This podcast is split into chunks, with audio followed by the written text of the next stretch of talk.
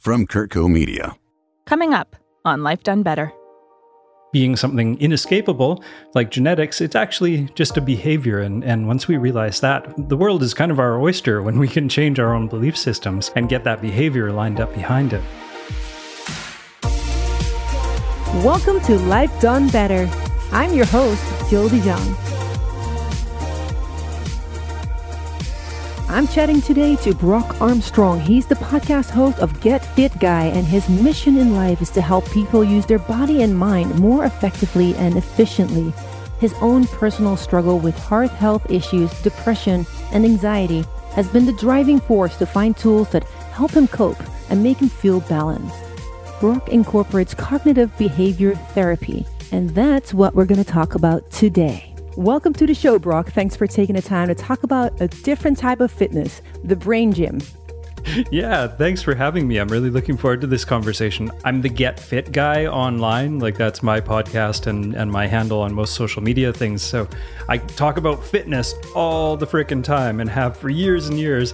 But it's really nice to be able to talk about the other aspect of my life, which is the behavior therapy and the behavior change and habit forming and lifestyle change and stuff that I really love to talk about and love to work with my clients on.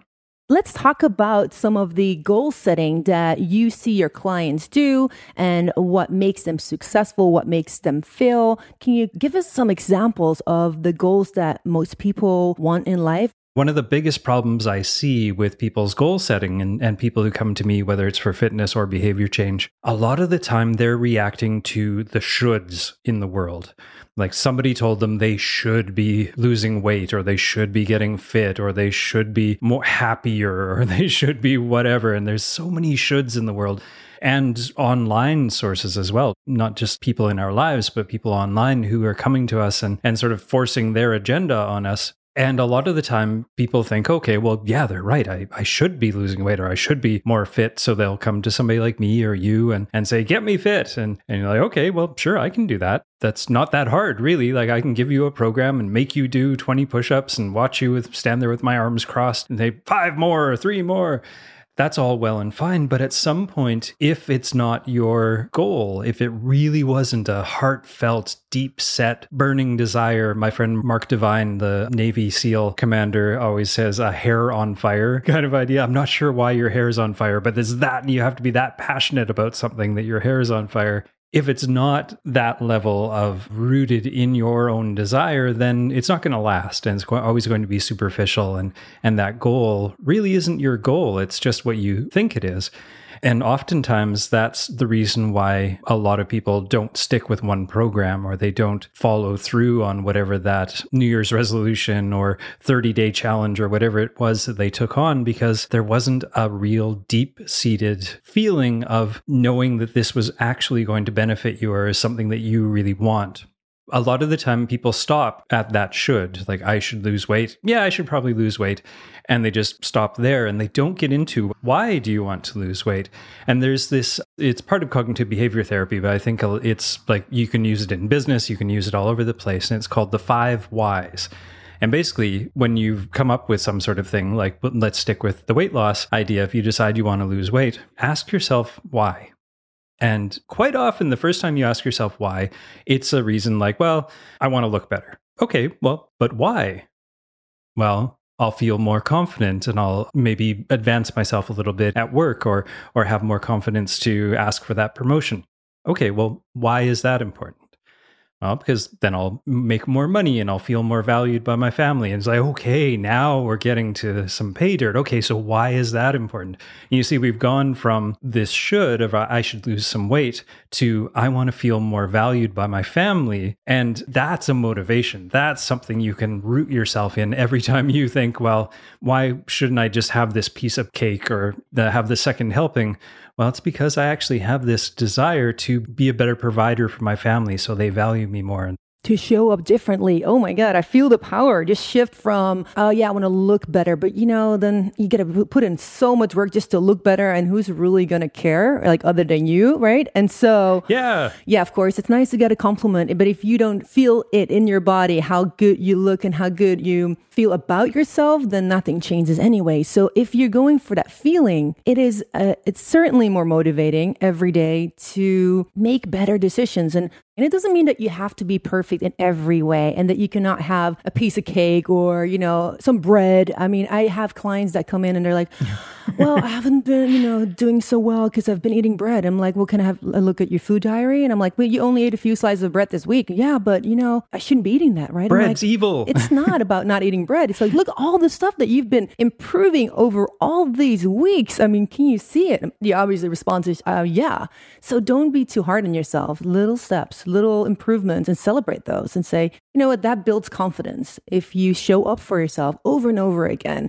And when you come to the gym, work on strengthening your body. You also strengthening your mind because you feel more confident. You speak differently. Like you approach life differently when you're present in your body. Like when I'm sitting on the couch and I've been there for way too long, I feel sluggish. My words don't come out of my mouth very well. Like I feel like I'm stumbling over my words. But as soon as I'm in action, as soon as I'm walking, it could be for a beach walk, and I have a conversation, I feel everything is flowing again. So the energy that we feel in our body can be stagnant, like when we're not moving our body. As soon as we're moving our body, our brain is moving too. So it can think more clearly. It can solve problems much easier. Yeah, okay, there's two things I want to touch on. First, I just absolutely, and in fact, just to drive that point home that you were just making, what I did just before we started this call, other than have a shower, was I did a high-intensity interval training workout because I know my brain functions a lot better once I've done that type of workout in particular, just those short, high-intensity. It was only 20 minutes on my bike, but I did those high-intensity intervals, got in the shower, made myself a cup of coffee, and then I know my brain is where it needs to be to answer these kind of questions and be articulate, or as articulate as I'm able. And so, yeah, that's absolutely one of the greatest ways to get yourself feeling creative, get yourself feeling smart and articulate and able, is to just get the body moving. Absolutely. And the other thing, I want to go way back to what you said about the pieces of cake and bread and stuff. We've labeled foods as being good or bad, or like you should never have this, or you should always be eating this and that. And it's really gotten us in a lot of trouble. I'd like to see if somebody likes cake. The best thing we can do for ourselves if we like cake, and I'm a pie eater, I love pie. If there's pie around, I'm going to eat the pie. But I know that indulging is fun and it feels good and it's rewarding and it's a moment of celebration. It's a moment to just really experience how much you enjoy that thing.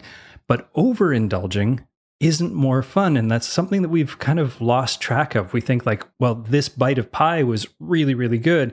I need more. I'm going to keep eating it. And the more I have, the more enjoyment I'm going to get out of it. But it's not true. And we realize this. You can even see it on fMRI scans where you can actually see the activity in the brain, and then fed people things like candy bars and stuff. So this person's eating this chocolate bar. And oddly enough, the pleasure centers of the brain light up the most when you decide to eat the whatever it happens to be. So before you actually like bite into anything, even take the wrapper off of it, the pleasure centers are going crazy. They're like, yay, this is coming. Yeah, the anticipation is like the most enjoying part of the whole thing. Then taking the wrapper off, taking that first bite, pleasure centers are not quite as intense, but pretty darn intense. Second bite drops off a little bit more. Third bite drops off a little more. By the fourth, fifth, sixth bite, barely any pleasure. And then at the very end, that final bite, you get another, like the final sort of flicker of pleasure out of it, and then it subsides. And the same thing happens with dopamine. Like dopamine actually shoots into your body all over the place the most when you decide you're going to do something, when you decide you're going to have the indulgence. So there's this idea that we have that we need to, like that we want to have more and more and more, and that's how we can really enjoy ourselves. But it's actually the opposite. Spending more time in anticipation of that treat or indulgence actually makes the pleasure more intense when you decide, okay, it's time, I'm going to indulge. But then keeping it small, keeping it to a reasonable portion means that we can have that indulgence, but not have the regret, not have the recrimination, and not have that horrible feeling afterwards of, oh no, what have I done? You can actually have the enjoyment and then carry on with your life and get back onto whatever program you're following and not have that beating yourself up kind of moment. And this is a big part of how I actually bring cognitive behavior therapy into my weight loss and fitness practice, is to just have these kinds of conversations where we can take this dastardly idea of like, I shouldn't have, like you were saying, like I had 3 pieces of bread, and so you end up beating yourself up about it. We can break down that thinking and really get to the root of what the real problem is. And the problem is that you've labeled bread as the enemy. And so it's always going to be a push and pull and a yin and yang going on, where we can live in harmony with the bread if we just realize that it's okay to have it every once in a while. So I want to go back to that belief system, because a lot of people are overeating and they have a habit of not controlling their decisions very well. And they keep then saying, I'm a failure. I can't do this. My whole family is like this. This is my destiny. How do we change those thoughts around? We do chalk up a lot of our bad behavior to our genes. And we just say, well, you know, my mom was like this, or I was just raised this way, so I can't do anything about it. And this is a real big part of cognitive behavior therapy, is looking at those core beliefs. And first of all, identifying like, well, okay, so maybe it's true that you were raised to eat everything on your plate at all times. Like every meal, you have to finish everything on your plate. That's the way you were raised.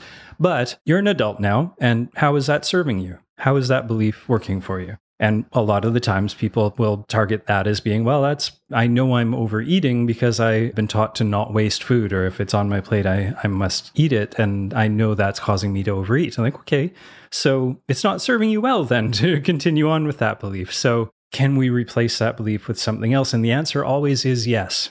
We're not locked into these things just because we were raised that way, just because we believe it's our genes. It's not true. We do have the ability to look at these belief systems, challenge them, try something different, and then we do what we call collecting the evidence. So once you try to do something different, so you try just not finishing everything on your plate one night per week, and you go, okay, well, I did that. That worked. It felt a little uncomfortable because change is uncomfortable, but I'm going to try it again tomorrow night. And you keep trying it and collect the evidence that it is possible and that you're not going to burst into flames and you're not going to have a breakdown because you're doing this. And in fact, you start to develop a new belief system and a new habit and some other sort of surrounding habits. Like maybe you buy more Tupperware so you can take the stuff off of your plate and put it in the fridge for lunch the next day. And so you're not wasting it, and build all these other environmental or habitat kind of surroundings for you. So you can support this new belief system, and eventually you can replace that belief.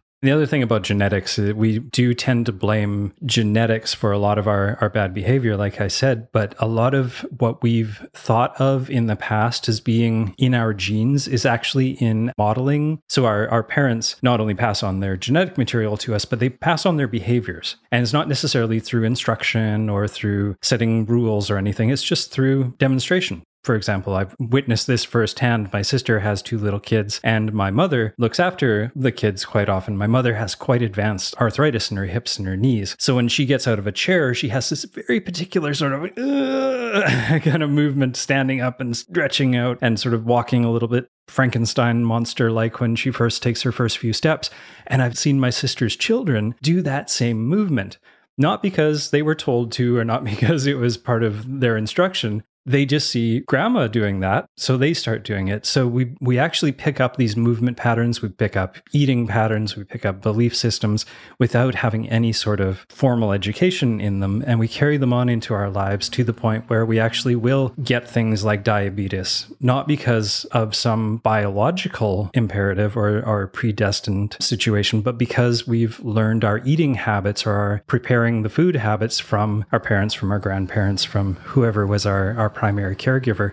So we've actually just perpetuated that rather than being something inescapable like genetics. It's actually just a behavior. And once we realize that, the world is kind of our oyster when we can change our own belief systems and get that behavior lined up behind it. So the first belief is you can change your belief systems. Yes. And when I think of, oh, well, you know, changing behavior is really hard. Well, that's also a belief system, isn't it? the belief that you can't change is the reason why you can't change. Wow, the power of our brain. And, it's our choice if we want to rewire our brain. Because if thoughts and perceptions influence behavior, then we may want to take a close look at our daily thoughts and perceptions and see where we can break through some limiting beliefs and upgrade some old software to achieve the goals and improve our quality of life.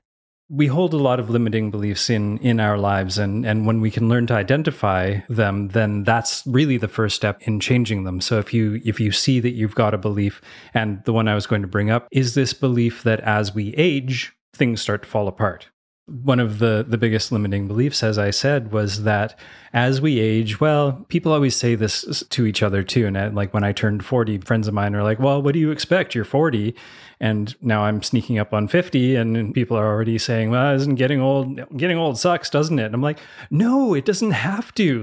Like, why have we accepted this as being the default? And instead of believing, well, there's nothing I can do about it, I'm 50, being like, well, maybe I can't turn back Father Time and I can't pretend that I'm 20 again, but I can fight for what I've got and I can focus on those things that I've identified that aren't working very well. For me, it's my eyesight at the moment. I've noticed that I've had 20/20 vision up until like the last couple of years, and it's really, it's starting to become a problem for me. So I'm doing things like eye exercises and making sure that I focus on things far away for a certain amount of time every 20 minutes. It's the 20-20-20 rule. Every 20 minutes, look at something for 20 seconds. That's 20 meters away. Oh, well, and that can dramatically improve, I'm sure, because your eyes are muscles and they need to be exercised too. Exactly. I totally get it. And so you're saying, yeah, you can obviously believe what you want to believe, but my belief system is that as I'm getting older, it doesn't have to get worse. I can keep improving. I can keep learning.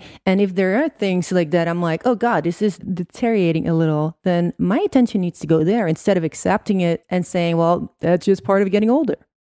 Yeah, I've gotten to the point where I encourage some of my elderly clients, my older clients, to stop accepting the seats on the bus. I mean, nobody's using a bus right now during COVID, but when we're able to use buses and subways and stuff again, I have, like, even my father-in-law, he's in his 80s now, but he's a very spry 80-year-old. And just because he's got gray hair and a gray beard and looks a little older, people are always very polite and saying, like, sir, would you like to sit down? And he always looks at them like they're crazy. And he's like, no, I'm fine.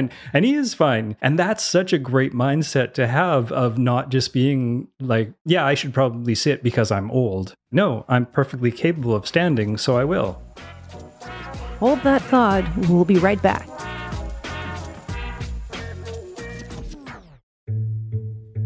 A Moment of Your Time, a new podcast from Kirkco Media.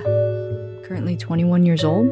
And today I felt like I'm magic extended from her fingertips down to the base of my spine. You have to take care of yourself because the world needs you and your voice. Trust me, every do-gooder that asked about me was ready to spit on my dream. Her fingers were facing me. You can feel like your purpose and your worth is really being questioned. You're going to stop me from playing the piano. She buys walkie-talkies, wonders to whom she should give the second device. Cats don't love humans. We never did. We never will. We just find ones that are... The beauty of rock climbing is that you can only focus on what's right in front of you. And so our American life begins. We may need to stay apart, but let's create together. Available on all podcast platforms.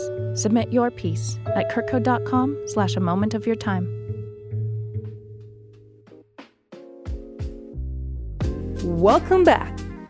The mindset is everything. It's the mental attitude. And the mindset is made of beliefs, attitudes, assumptions that we hold about ourselves and the world around us. So if we have thought for a good 20, 30, maybe even 40 years one way about ourselves, and we want to change that thought or, our behavior, what are the first steps?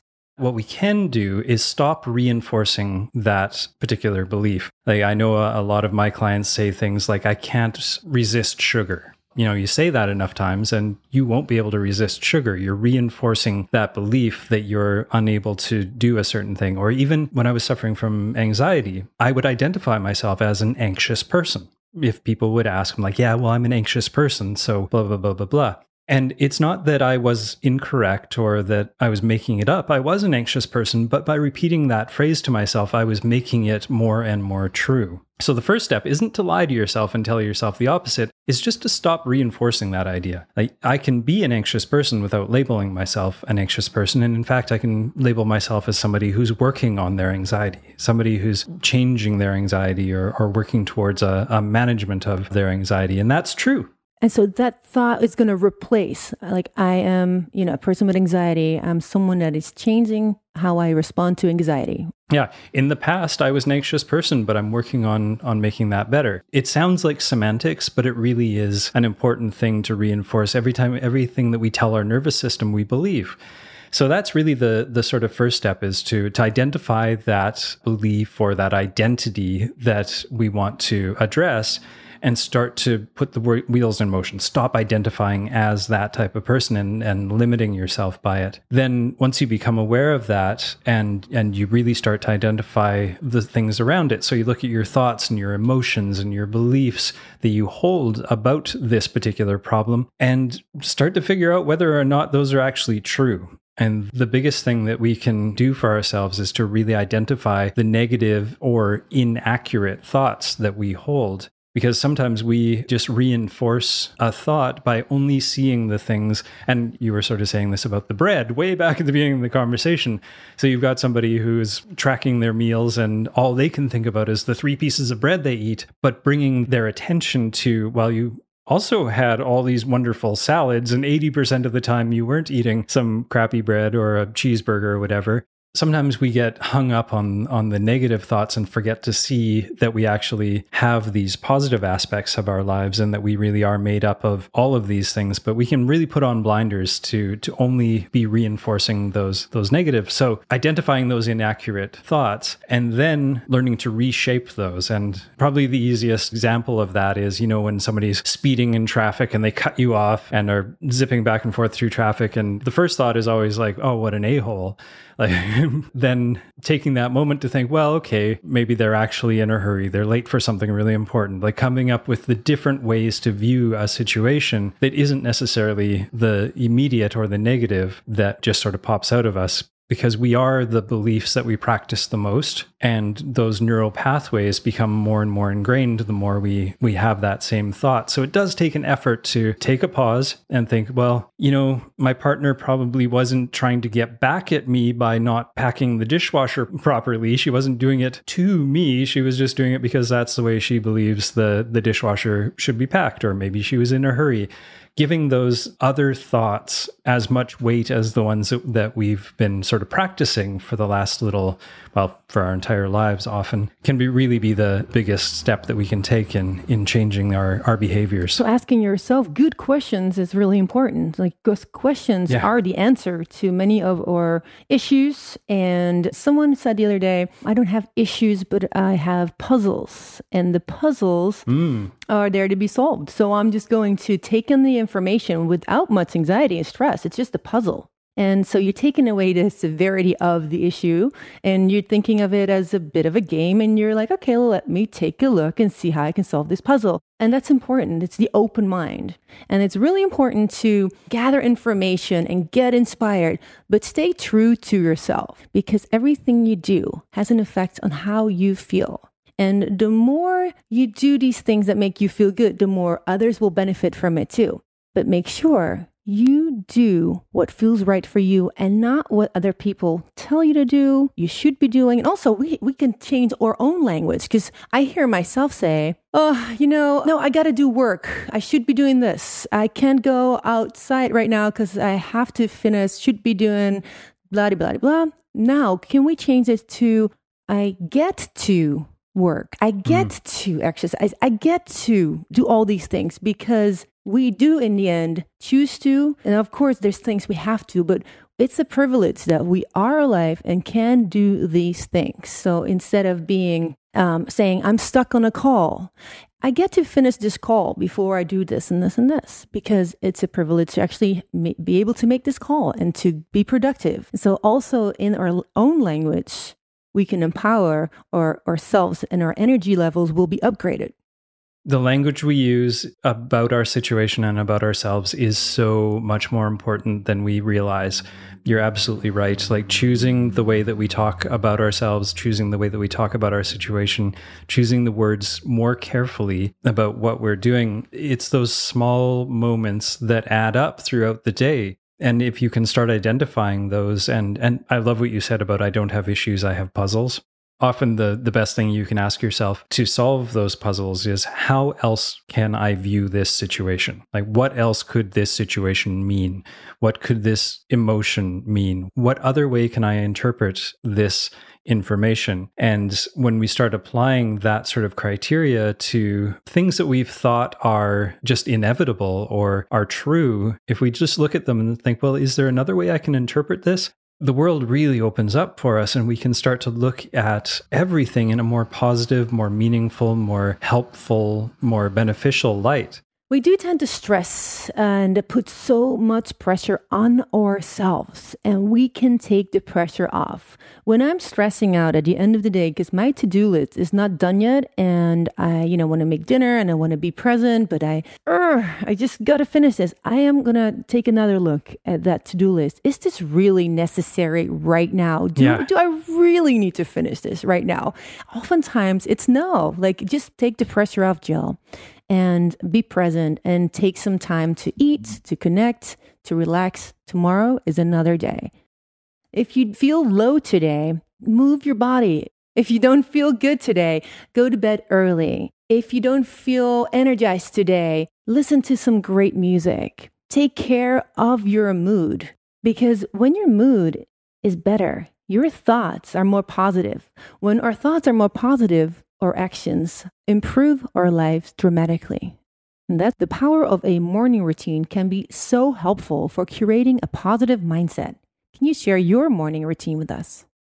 I'm definitely not one of those people that says, like, here is my morning ritual and you all should emulate my morning ritual, because we're all so different and we all have such different, not only biology, but brains, backgrounds, circumstances, life patterns, everything, and availability. Like I don't have kids. My partner works in a hospital, so I basically am alone most of the time. So I have all kinds of freedom that other people don't have. So this isn't necessarily, I don't want to give somebody a prescription to say this is what you should do. But what I do most mornings anyway is I take myself through a full body warm up, because I like to get my body ready to be active for the rest of the day. So starting with my feet, my ankles, my knees, my hips, just moving up through my entire body, even my face, like getting all the muscles in your face all nice and warmed up. And then once I'm physically warmed up, then I'll go for a walk, or if the weather's not great, I'll just do it in the living room and just do some breathing exercises and just sort of center myself and set some intentions for my day.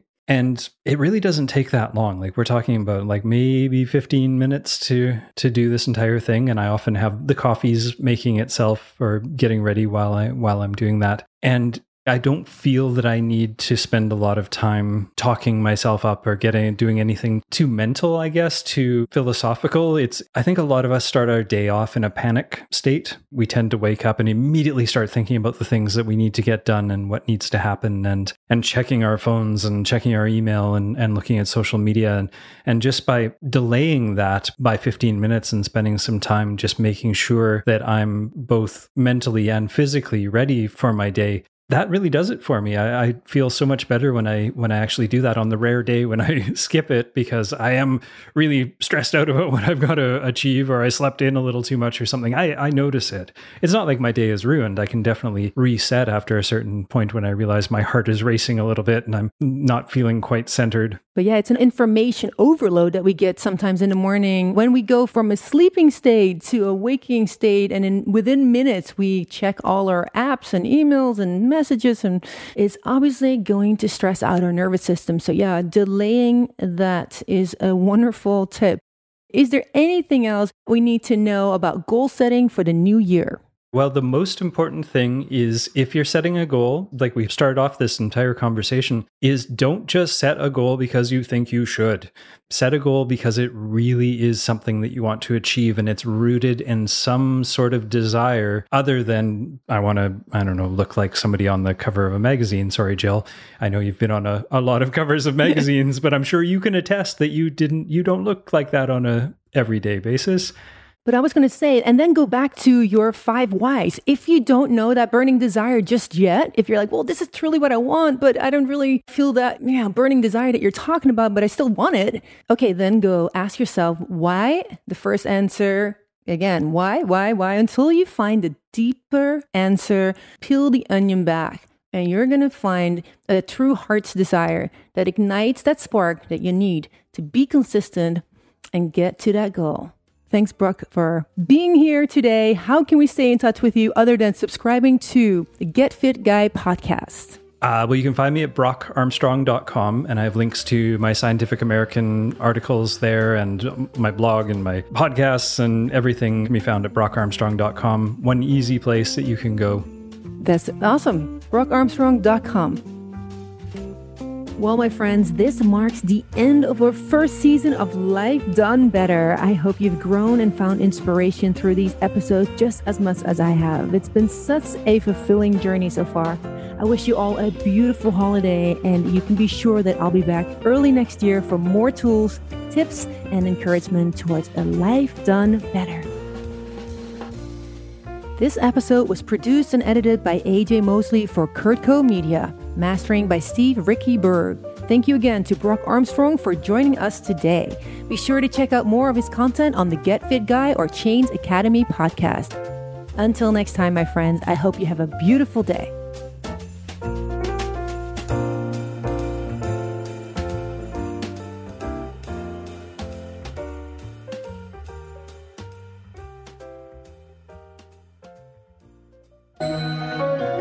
From Kirkco Media. Media for your mind.